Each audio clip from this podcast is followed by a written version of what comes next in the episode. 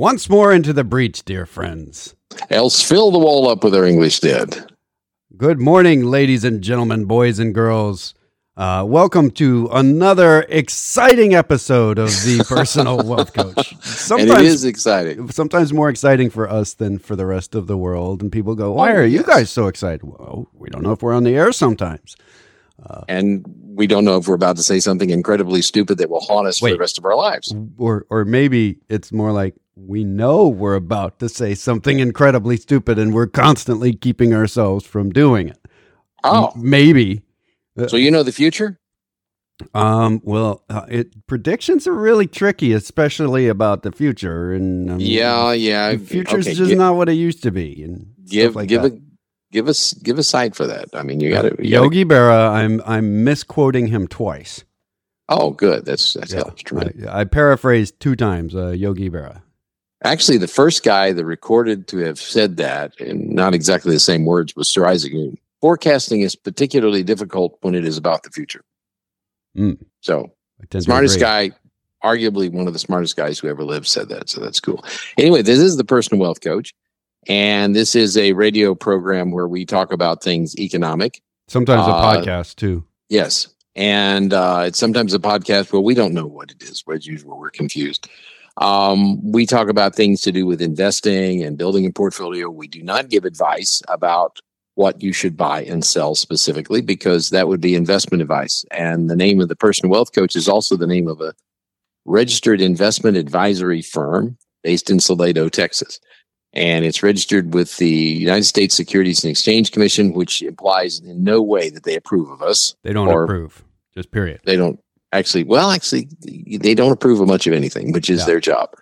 Um, and we don't give investment advice on the radio program. We do give educational information, and the educational information we give has been obtained from sources we deem to be reliable, but we make no warranty or guarantee as to the accuracy or completeness of said information. See, I can see that really quickly. You've done almost all the disclosures yourself. You got one more. Let me see if you can. We don't pay for this radio program. Woohoo. We don't get paid to do this radio program or podcast, as the case may be.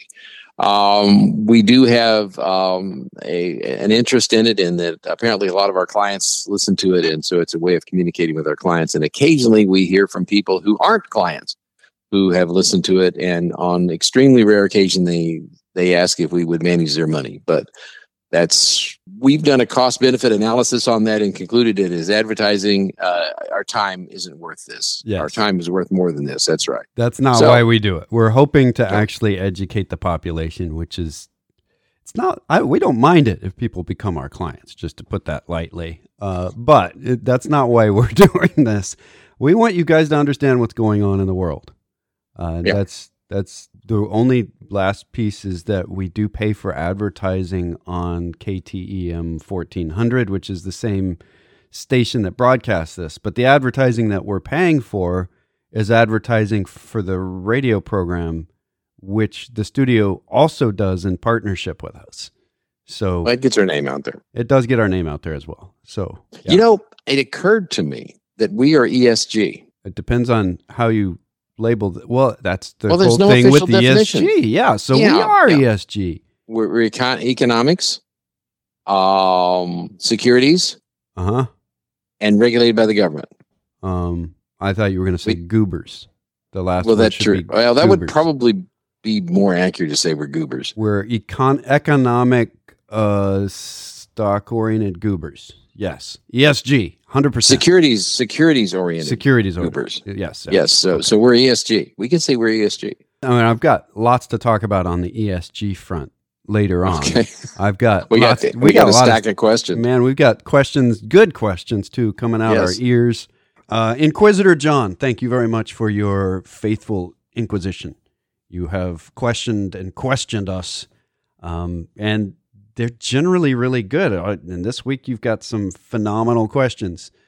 Um, the the first question, uh, the subject of the email is unemployment. And as is tradition, we have a digital picture emailed of the paper Wall Street Journal so that we have analog converted to digital so that we can look at it with our eyeballs. Um, the question is unemployment. Please explain how canceling a want ad will help reduce inflation. Uh, Mm. He's got an article from the Wall Street Journal that says higher joblessness looms as Fed shifts. And there's a section circled where it says Fed Chairman Jerome Powell and other officials suggested earlier this year that they might be able to reduce demand for labor, a source of inflation pressure, primarily by prodding employers to cut job vacancies rather than by laying off workers and pushing up unemployment. Um, so the question here is what does that have to do with inflation?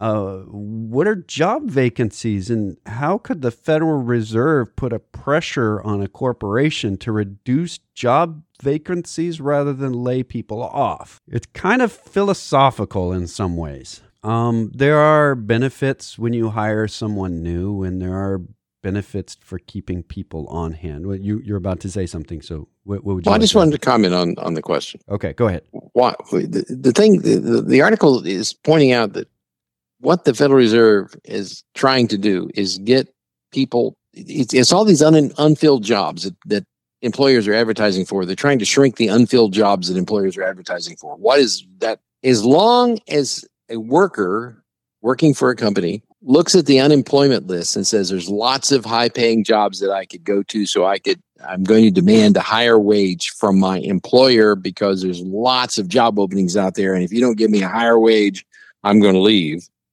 Um, that causes their wage to be raised without them producing more. That will drive inflation over time. Yeah. So, so what they're what they were suggesting earlier this year is that if a company was about to go looking for someone to fill a job, that they should look within their own workforce first. If they're about to lay somebody else off because they're not qualified for a job and they happen to be qualified for one you're about to put a job listing out for, it's more efficient just to hire them internally. You don't have to fire them and rehire them, just move them to the other job. Well, there's a little overlap here because the question is what does this have to do with inflation? It is inflationary to be posting these want ads because you see, you know, we we saw the the great resignation is what the Wall Street Journal uh, labeled so far the end of 2021 to about now, where people are quitting at a high rate because there are good job openings out there. The competition for their pay is there. Well, that's an upward pressure on pay which means that the company has to pay more money to the employees, which means that they likely have to start charging more for whatever it is that they make. That's an inflationary spiral, but it's a really kind of indirect one. Where this is weird is that there's an overlap here. The, the Fed has a lot of mandates, but two major ones. And we spend a lot of time talking about the number one major one, which is protecting the the buying power of our currency, uh, preventing inflation and deflation beyond unreasonable amounts. Um, so they have a target on what they want for inflation. The second mandate, though, is to have a low unemployment to protect to, to protect the. Um, let, let me see what is it exactly that it says. It, it is to uh, mission of the Federal Reserve is uh, let's see, it's got a dual mandate a price stability and maximum sustainable employment. Okay. They've got other mandates too, but these are the ones that, that are actually written into the law. That the Federal Reserve, it's, it also does things like it maintains an effective, reliable payment system, it supervises and regulates banking operations, and establishes monetary policies. Its mandates are to protect our buying power. Don't let the dollar value go up and down drastically inside the United States. We want to know what our prices are. We want them to be stable. And we also don't want a lot of unemployment. So when they're raising interest rates, you're seeing in the news layoffs in tech. The tech sector is having layoffs. Um, Tesla's laying off and Coinbase is laying off. I'm not sure I'd call them tech. I don't want to say what I'm not allowed to say what I think they are on the air actually because we could get fined for that. Uh, but when you go through a list of these high flying stocks over the last year and you see a lot of layoffs going on, is it possible that they could have prevented themselves from hiring at these high rates early in the year and not done the layoffs now? Probably. And that's what the Federal Reserve was trying to get ahead of. So the dual mandate there is the extra hiring they did at the beginning of the year added to the pressure for other tech companies to hire at higher wages and added to the pressure to lay people off when things that are happening today come into into focus. So it's kind of part of the dual mandate. It's not just inflation, it's also about hey, you can prevent some unemployment by not laying that person off. If you're looking for things that they already know how to do, just move them over to the other position. Yeah, that that's was, the end of that. Yeah, that was yeah. a long-winded answer, it, but I really enjoyed that question because the Federal Reserve's mandates, we forget about unemployment being part of it. They've done a really good job on that. Um, anyway, uh, his next one. Do you mind if I do the Social Security one too? Um, John's uh, next question is called Social Security Interest. Um, and there's another Wall Street Journal article, and in it, it says uh, Congress has earned about 1.5% on the trillions of dollars it is confiscated from workers, meaning in the Social Security Trust Fund, with air quotes around it. Um, taxes are confiscating money. That's it, it, this is obviously an opinion piece, just to begin with uh, confiscating from. It sounds like that's not what their job is. That's Congress's main role is to tax us. I don't like it, but that's its main role. Um, had Congress invested the money in government bonds, the return would have averaged 3% and 5% invested in high grade corporate bonds. Um, if they'd put it in equities, they would have reached 9% a year. Had any of these returns been realized, Social Security would now be solvent and thousand more Americans would have retired as millionaires. So this is a letter to the editor. Okay, so his question is assuming this is true, what does the government in, invest in to get such low rates?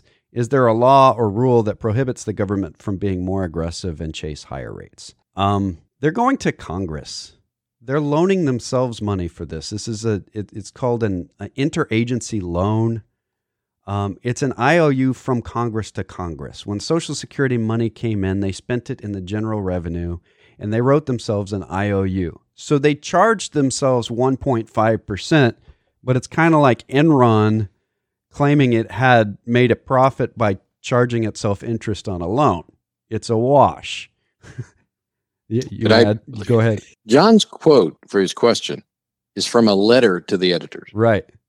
The letter to the editor is incorrect. It is incorrect. They didn't. They the didn't Social get one point five percent. No, the Social way. Security Administration, um, the twelve monthly interest rates for 2019, which is the most recent we have available to us, was 2.219 percent. And I'm going to tell you something. Where can you go? Where in 2019 could you go get savings at 2.219 percent that were guaranteed?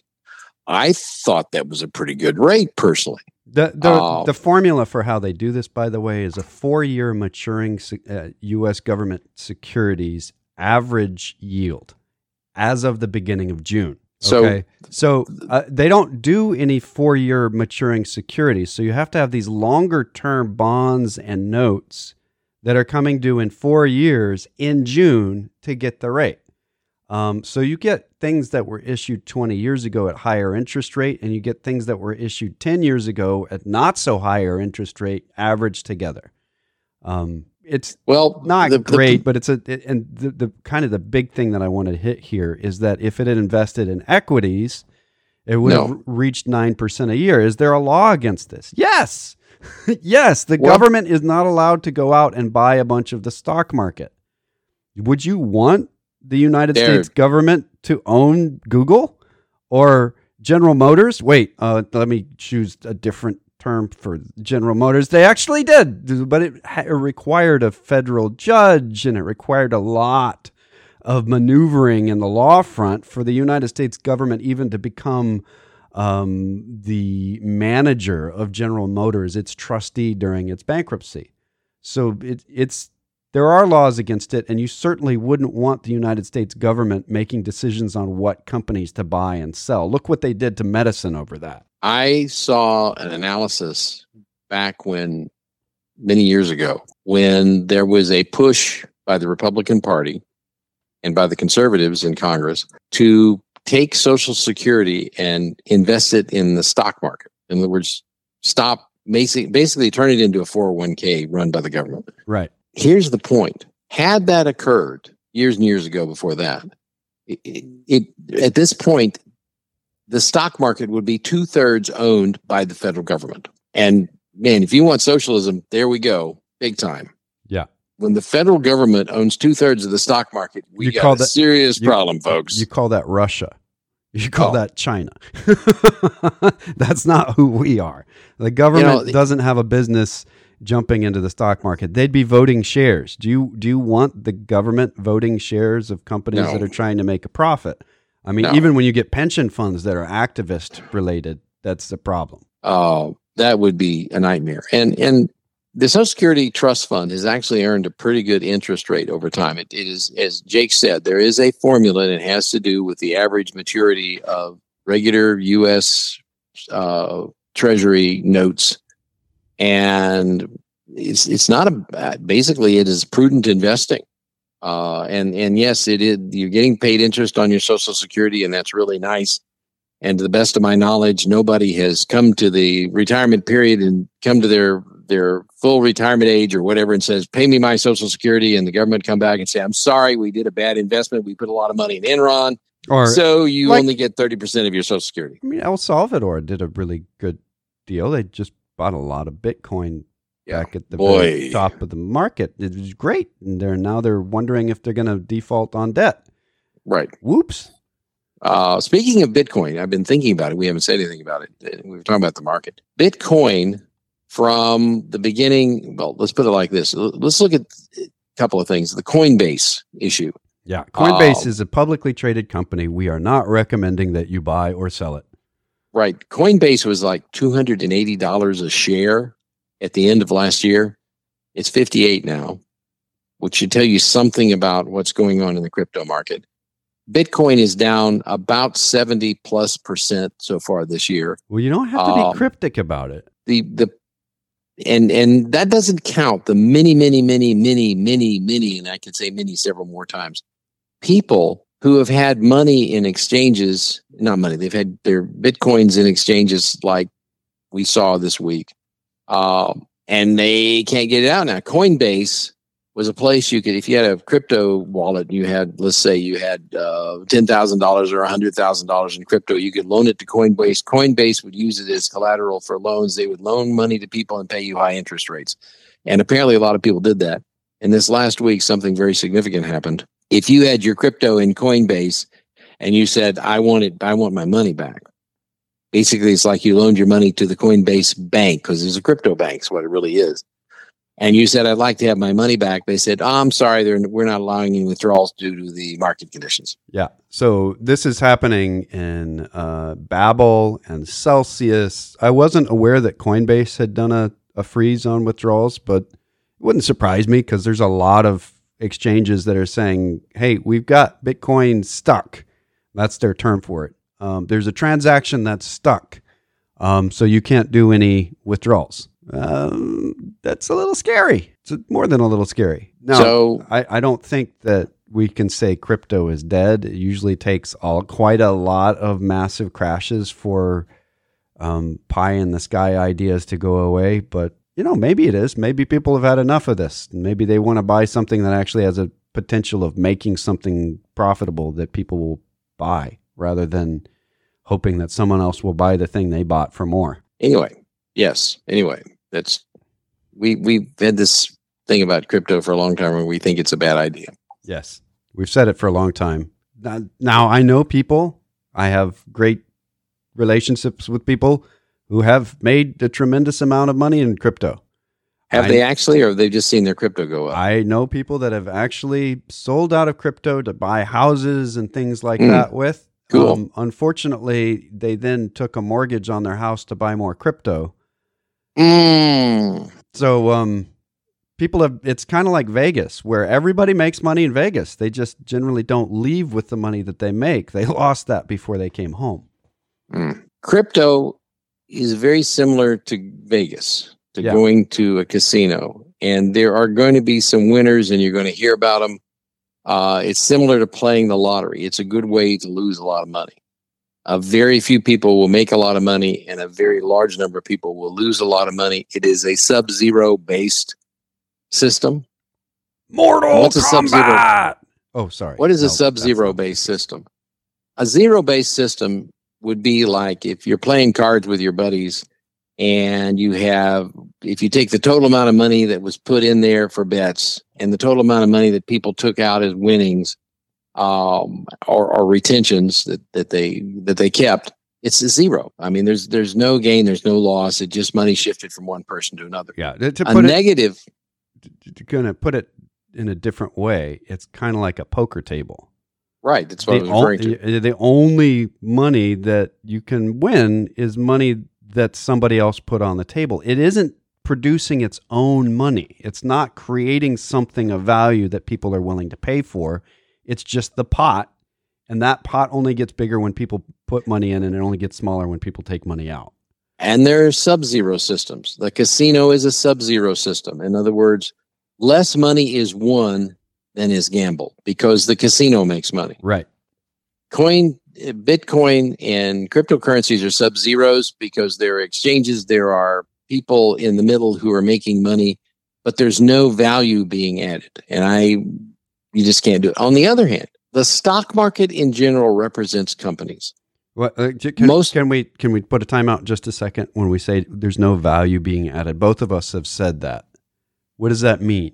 What the the question is, what does Bitcoin do? What does it create? If you're buying a company, hopefully it's doing something that's profitable. It's making something that people are willing to buy.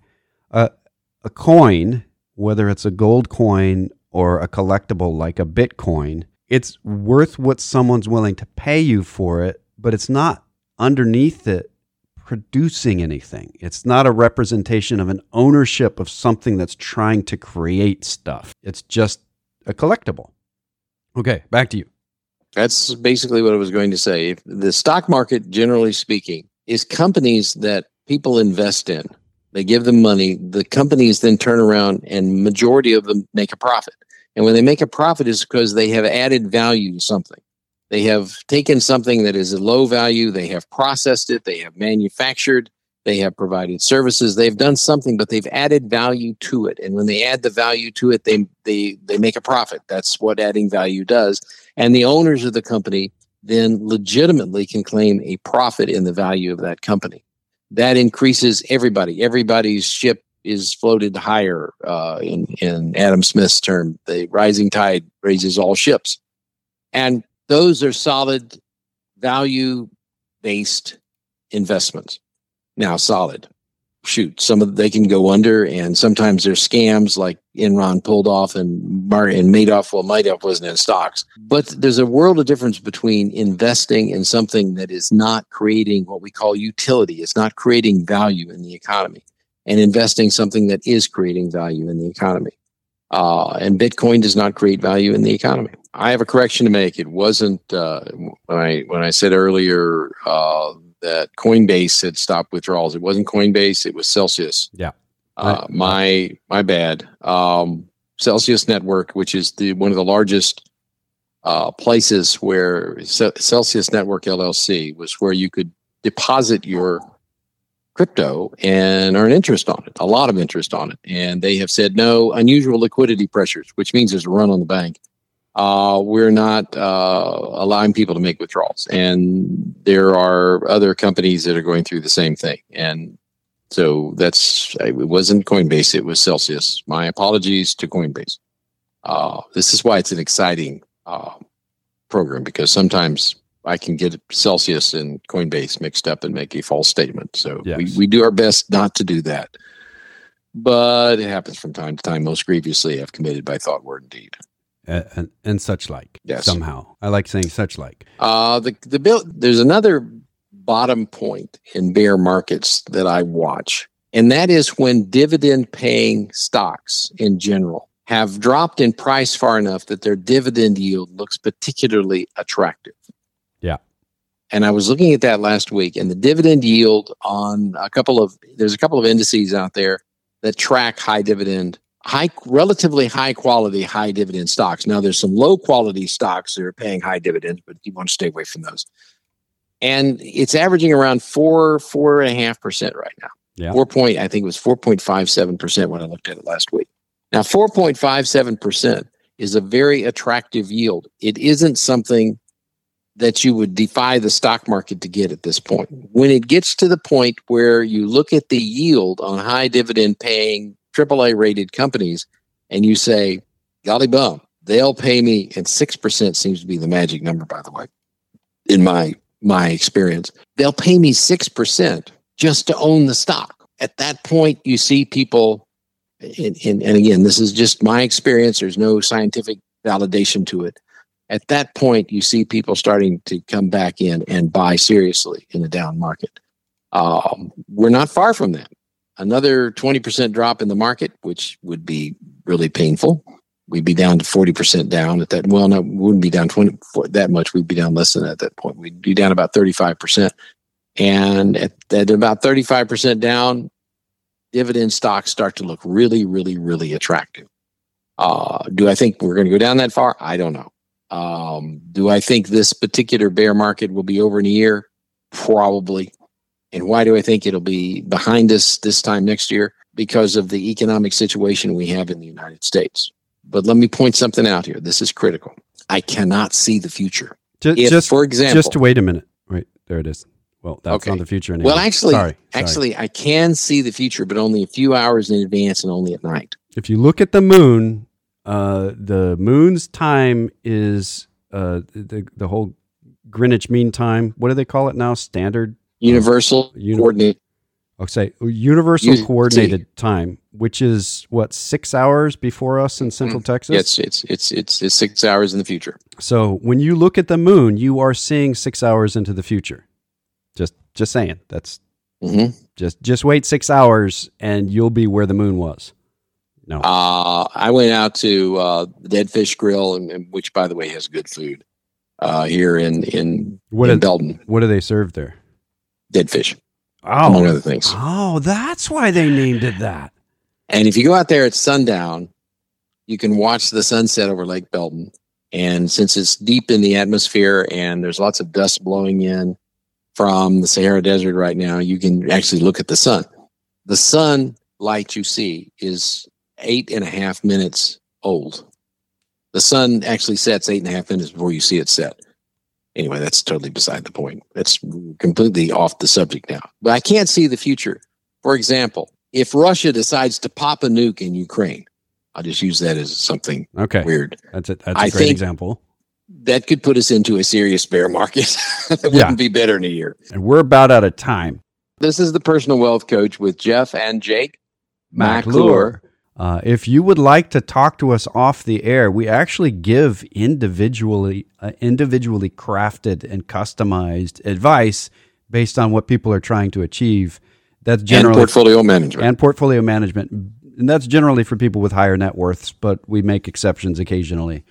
Um, and so you can contact us locally, voicemail available during the weekend, but actual real live people, no phone tree during the week at 254 947 1111. You can reach that line toll free at 1 800 914 7526. That's 800 914 plan. And I think it's important to note that we're an independent fiduciary firm. We don't work for a corporation, we only work for our clients. Right. Exactly. Uh, you can go to our webpage, thepersonalwealthcoach.com or tpwc.com. There's a contact form. You can use emails, Jeff or Jake at tpwc.com.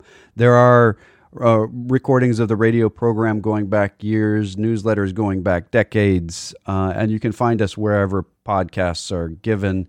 Um, thank you very much for listening on a nice Saturday morning. And until next week, this has been The Personal Wealth Coach.